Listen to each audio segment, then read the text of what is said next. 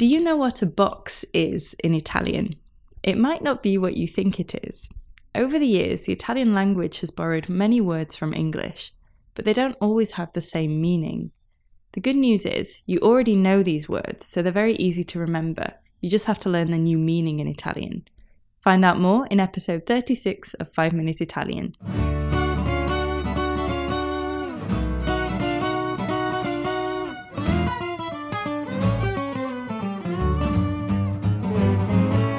Ciao a tutti e benvenuti a 5 Minute Italian. Hi everyone and welcome to 5 Minute Italian. I'm Katie. And I'm Matteo. Ciao.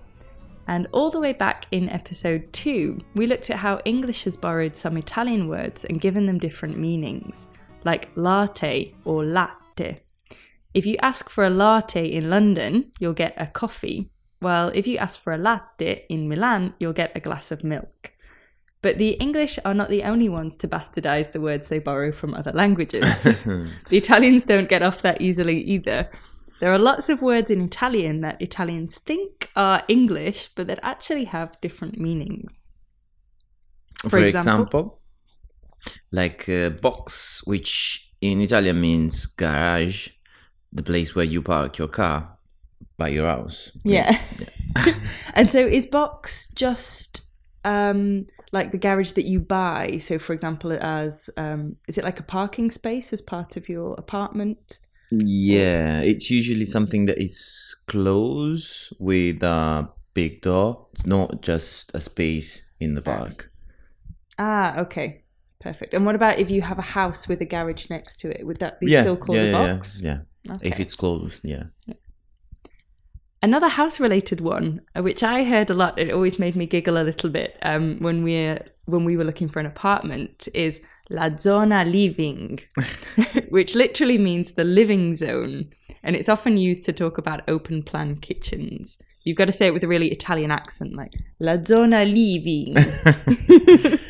Then there is toast, which is similar but not exactly the same as the English word for toast.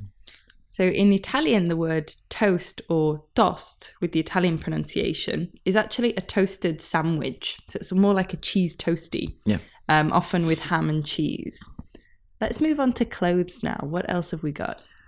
Then there is slip, which means underwear. Uh, which means men's underwear. Does it not? Yeah, you can you, you can definitely use it for both. Ah, okay. Um, so I, I've often heard um, men use the word slip, um, which is funny because it makes me imagine that in English the word slip is like a silky dress that people wear as, as underwear. Um, so I still find this one quite funny because when I hear men say the word sleep, I always imagine them in like this silky little dress. Then we've got fashion. And in Italian, fashion is sometimes used as an adjective, where we'd use the word fashionable. So sometimes you might hear Italians say molto fashion, where we would say very fashionable.